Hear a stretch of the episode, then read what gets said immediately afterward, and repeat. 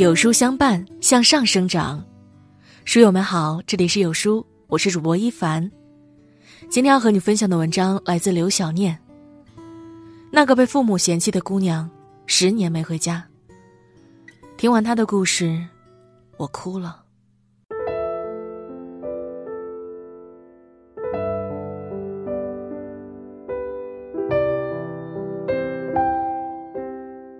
关于原生家庭的痛，我也许是最有发言权的人之一吧。一九九零年，我出生在安徽下面的一个小镇，在家里排行老二，但在父母心中，我的排行永远是最后。我们老家有一句土话：“爹疼大，娘疼小，中间夹个受气包。”第一次听到这句话时，我当场就泪崩了，因为。我就是那个受气包。我家有三个孩子，姐姐、弟弟以及我。从小我就知道父母偏心，因为家里三个孩子有任何错，我往往是第一个挨打，也是被打的最狠的那一个。上学也是战战兢兢，因为父母经常优先交姐姐弟弟的学费，而我呢，通常需要老师再三催费，弄得人尽皆知后，父母才不情不愿的掏钱。小学二年级的一天，放学回家，我妈一定要让我煮饭。我说我不会，她生气的说：“不会，你就别吃饭。”我知道，她对我说的狠话，最终都会兑现。所以打那天起，我就真的学会了做饭。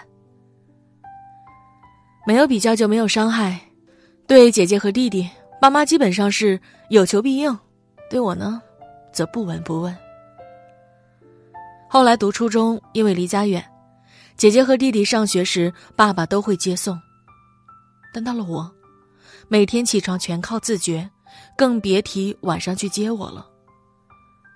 学校到家途中有一个坟场，整个初中时代，我每天晚上都活在恐怖片里。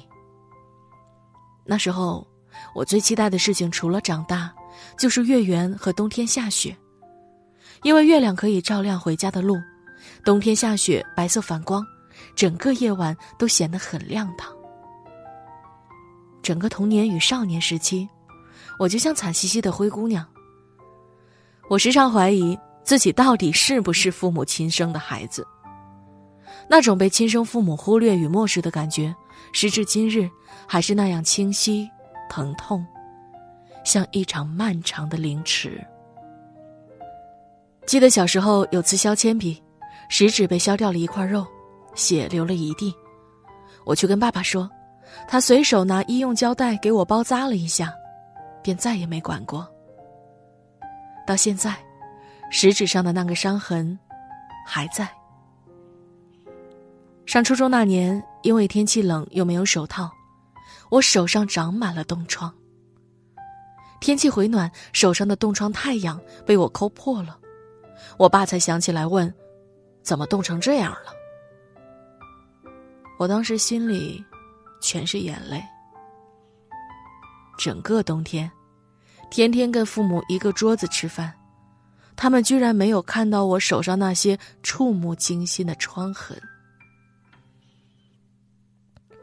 考上高中住校后，我只读了一年就没读了。我爸到现在都认为。是我在学校跟坏同学不学好，其实是因为我实在受够了。不管冬天多冷，夏天多热，我每周都必须走十公里的路去上学。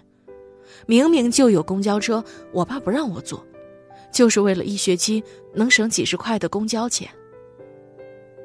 他给我的生活也是能省则省，两周才给四十块钱，其中包括洗发水、卫生巾的钱，而这些。我姐我弟都没有经历过，是父母为我量身打造的待遇。时至今日，我依然不知道原因是什么。二零零九年，我辍学了，我决定离开令我心灰意冷、伤心备至的家，去广州打工。没有叮咛与送行，仿佛我只是出门买趟菜。独自坐在合肥到广州的火车上，我才发现自己似乎真的一无所有。父母的凉薄培育着姐姐弟弟对我的轻视，而孤僻的性格让我有同学，却没朋友。望着渐行渐远的家乡，我心中没有眷恋，只有希翼。未来再未知，也好过那么糟糕的过去。在广州，我从街头派发广告开始，做过公司的前台接待，跑过业务。后来通过自学，我考了导游证，成为一名导游。我赌气三年没回家，可是，并没有人想我。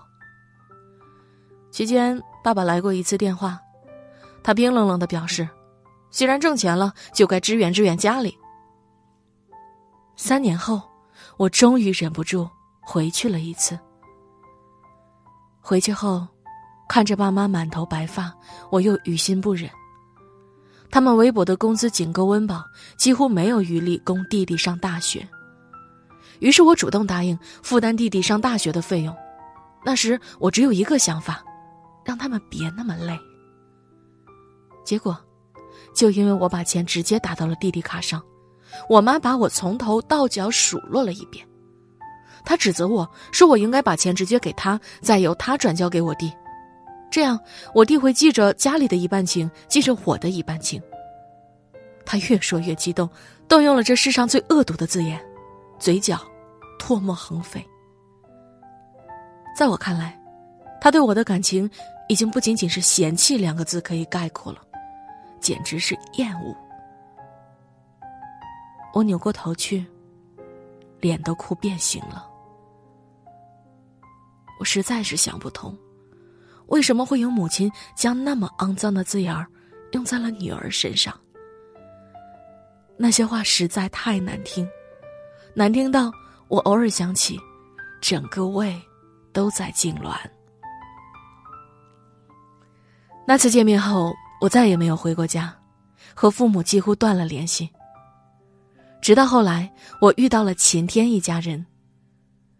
那天我带团去丽江，遇到在街头给父母拍照的秦天，他让父母对着镜头比心，亲亲，一起跳高高。我痴痴的看着这一家三口，不敢相信世上还有这么有爱的一家人。在我愣神的时候，秦天突然走过来，给我看他相机里面有一张他抓拍我的照片。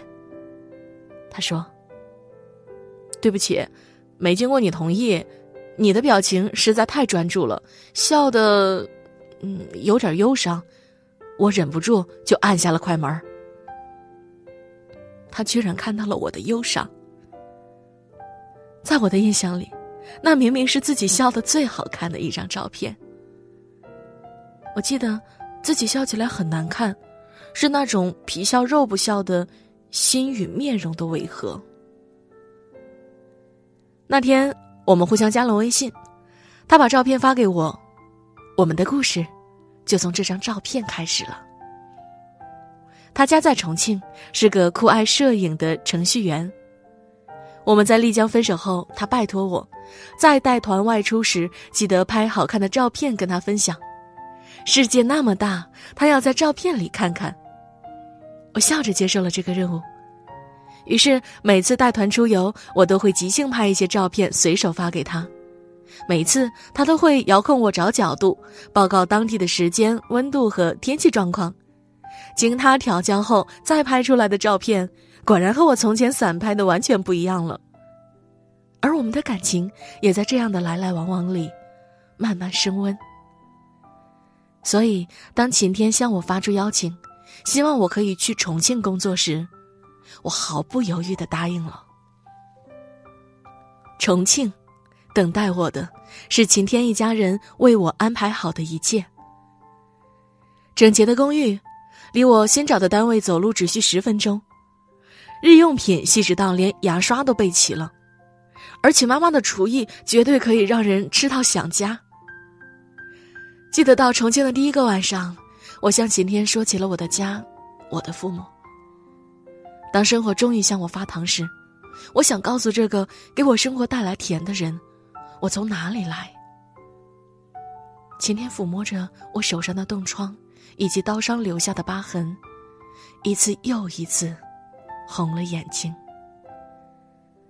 在爱里长大的他，不能理解天底下怎么会有那样的父母。但他说：“也许，老天让你吃那么多苦，就是为了让你遇见我呀，做那些苦难的终结者。”从小到大，我哭过无数次。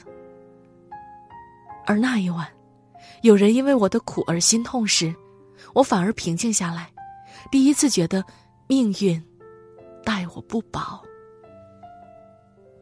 只是，命运的厚爱，我接得住吗？这厚爱会不会是昙花一现？就像爸妈曾经也关心过我，因为为数不多，所以我印象深刻。那是上初中的一天。我因为临时被安排值日，早自习后没能按时回家吃饭。结果我爸居然来了学校，问我为什么没回家。知道原因后，他给了我五毛钱的硬币，让我去买包子。那枚带着爸爸体温的硬币，我没舍得花，一直随身携带。在父母一次又一次的伤害中，我用它来提醒自己，他们也曾疼爱过我，哪怕只是一瞬间。而晴天的出现，让我幸福，也让我怀疑自己的运气。我一边被爱着，一边惶恐着。事实证明，像我这样一个五行缺爱的人，纵然真爱降临，也缺少守护的能力。晴天的工作几乎九九六，而我呢，也经常带团到处跑，我们在一起的时间很少。所以不带团的日子，我便希望他能无时无刻的陪我。有一次他在加班，我去公司找他，他跑下来跟我一起吃了夜宵后，又要回去加班。我从背后抱住他，今天翘班一次，回家陪我好不好？就一次。可是晴天说手里的活特别急，第二天早上必须交工。他亲了亲我的额头，还是要走。我突然觉得委屈。我就知道，我没有你的工作重要。今天好脾气的转身抱住我，听话，我争取早点回来。他越是这样说，我越觉得离不开他。于是我把自己卫衣上的装饰绳抽了下来，拴在他的手上，含着眼泪说：“今天，你去哪儿，我就跟到哪儿。”然而。前天解开绳子，还是回单位加班了。他前脚走，我后脚就给他发了微信。分手。他没有回复我，虽然我很伤心，但心里有个声音却在说：“这就对了，像你这种人就该是这样的结局。”当然，前天最后还是挽回了我们的感情。可是我轻视了痛苦会让人上瘾这件事情。对于从小到大都在痛苦中长大的我来说，只有破坏掉亲密关系，让彼此陷入痛苦，才符合我的心理预期。尽管我很爱很爱晴天，但我却一直在惹怒他。我会控制不住的追问他过往的情史，翻看他的手机，甚至因为吃饭时他点了跟我不一样的套餐而赌气不吃。每次看到他因为愤怒而涨红的脸，还有那紧握的拳头，我心里会有一种如释重负。看吧，他才没有那么在乎你。即使我闹成这样，晴天也没有放弃我。每次吵架都是他先喊停，他会一张张翻开我拍过的照片，拿出理工男超强的逻辑能力，分析当时的光线和我按快门的心情。他说：“小曼。”能拍出这么美好照片的人，他的生活也应该很美的。我曾不止一次的问晴天，为什么会喜欢上我？像我这种人，有什么值得喜欢的？他说：“当初我苍凉一笑，让他一见钟情。后来，我的那些照片又让他觉得孺子可教。再后来，越了解。”越心疼。他说：“你的生命里可能也出现过像我这样的人，只不过，他们都被你吓跑了。他还用了一个很形象的比喻，比如，那些人看你经常性胃疼，就给你热水和胃药，但我知道，你是神经性胃疼患者，我给你开的是新药。他还说，爱情就是对症下药。这样的男人，我拿什么拒绝？二零一八年一月，很意外，我居然接到爸爸的电话，不是邀请我回家过年，甚至也没问我这些年过得怎么样，而是通知我，弟弟要结婚了，继而又是指责，说我这个当姐姐的到现在还没结婚，让全家人的面子往哪儿放？他电话里的意思很明确，如果忙可以不来参加婚礼。但份子钱不能少，怎么着也要拿一万块钱吧。挂断电话，我胃里一阵翻江倒海，再次疼到痉挛，满头大汗。前天说什么都要带我去医院检查，我却大发脾气：“你才有病，你们全家都有病！”前天被我骂得目瞪口呆。有什么可吃惊的？我就是这么被骂大的。这仅仅是我骂人功夫的半成。我咬着牙说：“今天夺门而去。”他终于走了，这才对嘛。痛苦才是我的舒适区，它能带给我病态的安全感。而晴天，终于受不了这样病态的我了。就在那天，我做了一个决定。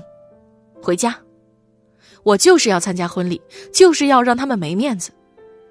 另外，我的身份证到期了，我希望回去办一张有效期为二十年的，这样我就可以二十年都不回家了。临行前，我给前天发了一个信息，没想到他居然在机场等我。他就那么阳光帅气的向我走来，一如初见。我不会让你一个人去面对他们的。他说：“晴天的话让我突然改了主意，不回去了。既然老天已经给了我这么好的男人，我还有什么不知足呢？反正身份证也可以异地办，从此再不见他们就是了，全当自己是一个孤儿。可是晴天无比坚持。他说：‘父母不会因为你的逃避而不存在，那么还不如勇敢面对。’”他又说：“这次，你不再是一个人。对于我的回来，没有人表示欢迎。我妈的第一句话是：‘家里住不开了，你自己订个酒店吧。’在这熟悉的冷漠里，我不得不接受这个安排。可是晴天却不同意。叔叔阿姨，小曼已经很多年没回家了。”今天她必须住家里。我爸说：“家里确实没地方，更何况还要招呼客人呢。”我可以住酒店，但小曼必须住家里。晴天的强硬令我有些吃惊，而真正让我震惊的还在后面。那天吃过晚饭，晴天居然要求开家庭会议，他强行让我们一家五口坐在一起，然后开始了他的控诉。那些我年少时如何被差别对待的事，他如数家珍；那些年我独自在异乡挣扎求生的艰辛，那些我跟他交往时热烈之中的惶恐与歇斯底里。他拿着当年偷拍我的那张照片，问：“拍这张照片的时候，小曼正看着我们一家三口，你们能看到他眼里对亲情的渴望吗？”晴天一一看向我的父母姐弟。又扯过我伤痕累累的双手。这双手，我牵一次，就心疼一次。而你们，是他的骨肉至亲，怎么做到的？视而不见。叔叔阿姨，我这次回来不是参加婚礼的，我带他回来找你们，是因为作为父母，你们欠他一句对不起。我不知道这个世界上。谁发明了“对不起”三个字？我只知道，当晴天替我讨要这三个字的时候，我大脑一片空白，整个心却在地震。那一刻，我在心里说了一万句：“没关系。”不是对我父母，而是对晴天。如果之前生活铺垫了那么多不幸，只为了与你相遇，那么从前的一切一点都没关系了。不仅没关系，而且要谢谢，千万次的谢谢，让我遇见你。见我父母被惊到目瞪口呆，晴天没有停止他的要求，他说。不说对不起也没关系，我今天来就是告诉你们，你们这样伤害自己的孩子，你们必须感到内疚。明天的婚礼我们可以不参加，但是份子钱我们也不会出，不是拿不起，而是没义务。未来你们生老病死，我们不会坐视不管，但也只是尽义务。至于其他无理要求，最好别提，提了我们也不会答应。晴天就这么气势汹汹的说完了，使用的主语全都是我们。几分钟后，我妈才反应过来，她开始嚎啕大哭，拍着地板撒泼。他骂的十分难听，大意是我联合外人来欺负家里人。他让我姐把亲戚们都叫过来，甚至让我弟去报警。在他那样惊天动地的哭声里，晴天拉着我，扬长而去。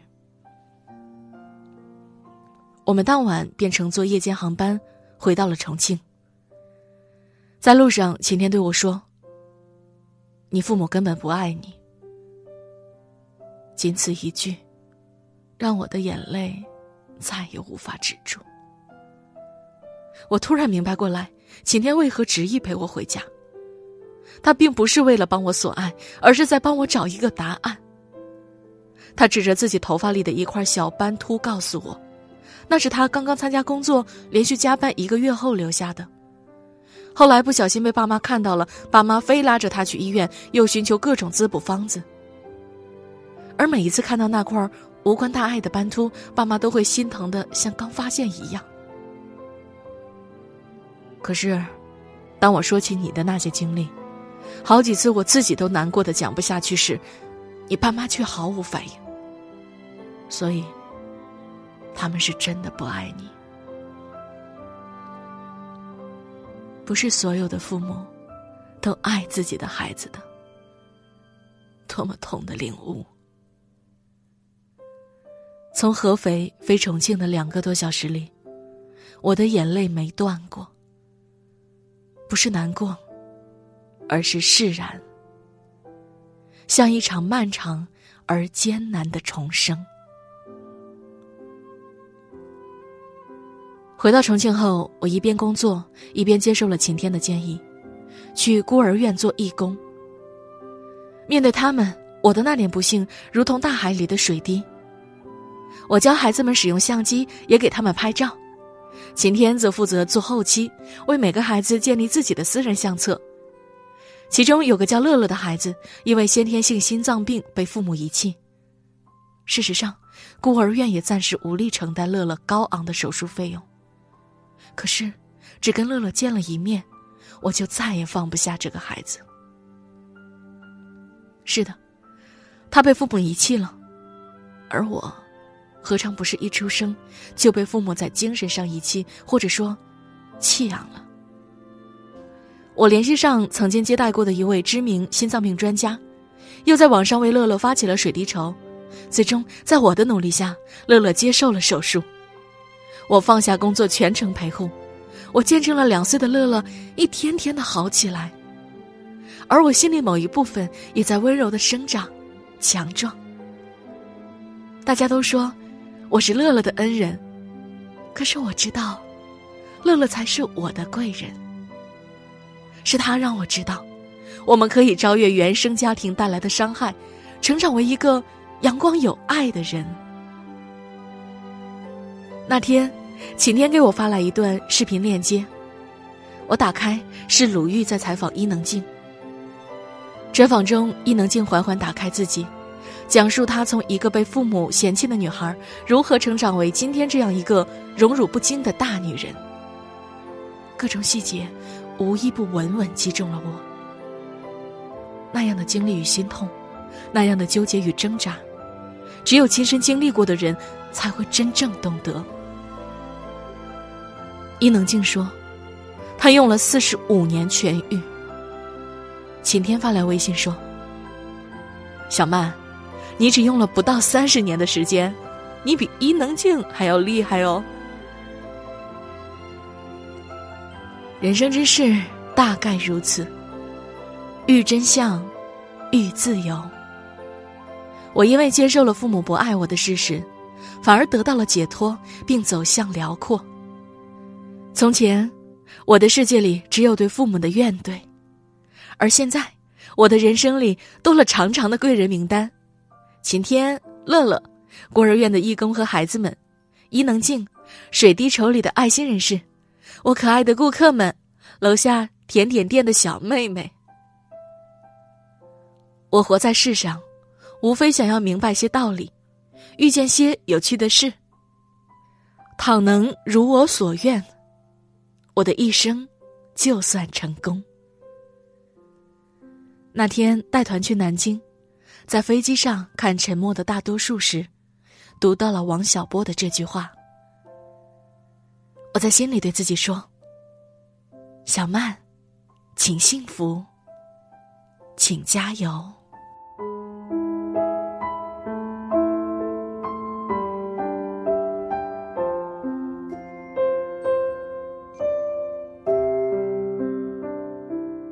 采访手记。